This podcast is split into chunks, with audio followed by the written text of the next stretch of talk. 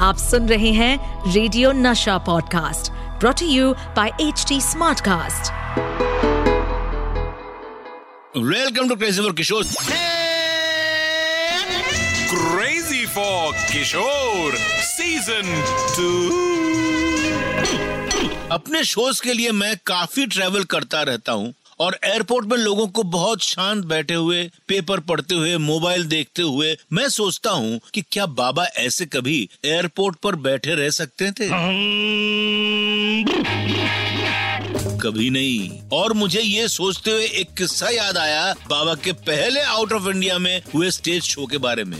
Mauritius में हुए इस स्टेज शो से लौटते हुए कैसे आया बाबा को बढ़ती का नाम दाढ़ी का आइडिया बाबा ने किसके साथ लगाई थी बेट और क्या बाबा जीते या हारे? 1969 में। मैंने ही उनको एयरपोर्ट तक ड्रॉप किया था। जाने से ठीक पहले बाबा ने तारदेव में लक्ष्मीकांत प्यारेलाल जी के साथ गाना रिकॉर्ड किया था। खिजा के फूल से आती है कभी बाहर नहीं, फ़िल्म दो रास्ते।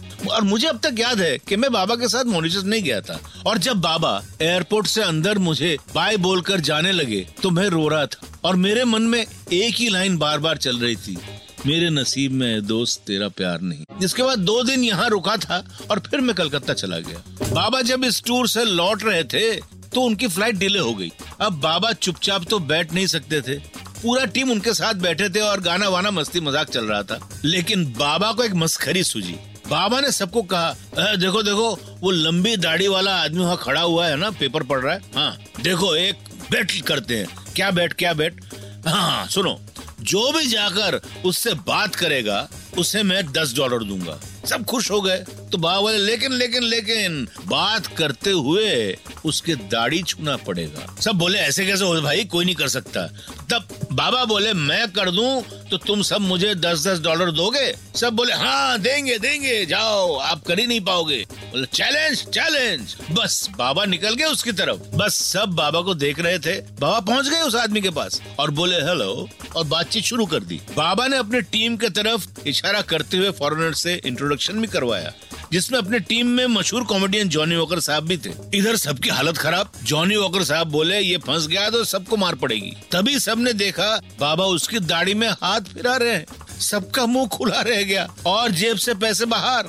बाबा मुस्कुराते हुए वापस आ रहे थे। जानते हैं, बाबा ने उस फॉरेनर से क्या कहा था? उन्होंने कहा था, आपका स्टाइल बहुत अच्छा है यू हैव वंडरफुल बियर्ड ये दाढ़ी तो बहुत अच्छी है, मैं भी ऐसी दाढ़ी रखूँगा। और उसकी दाढ़ी छू ली।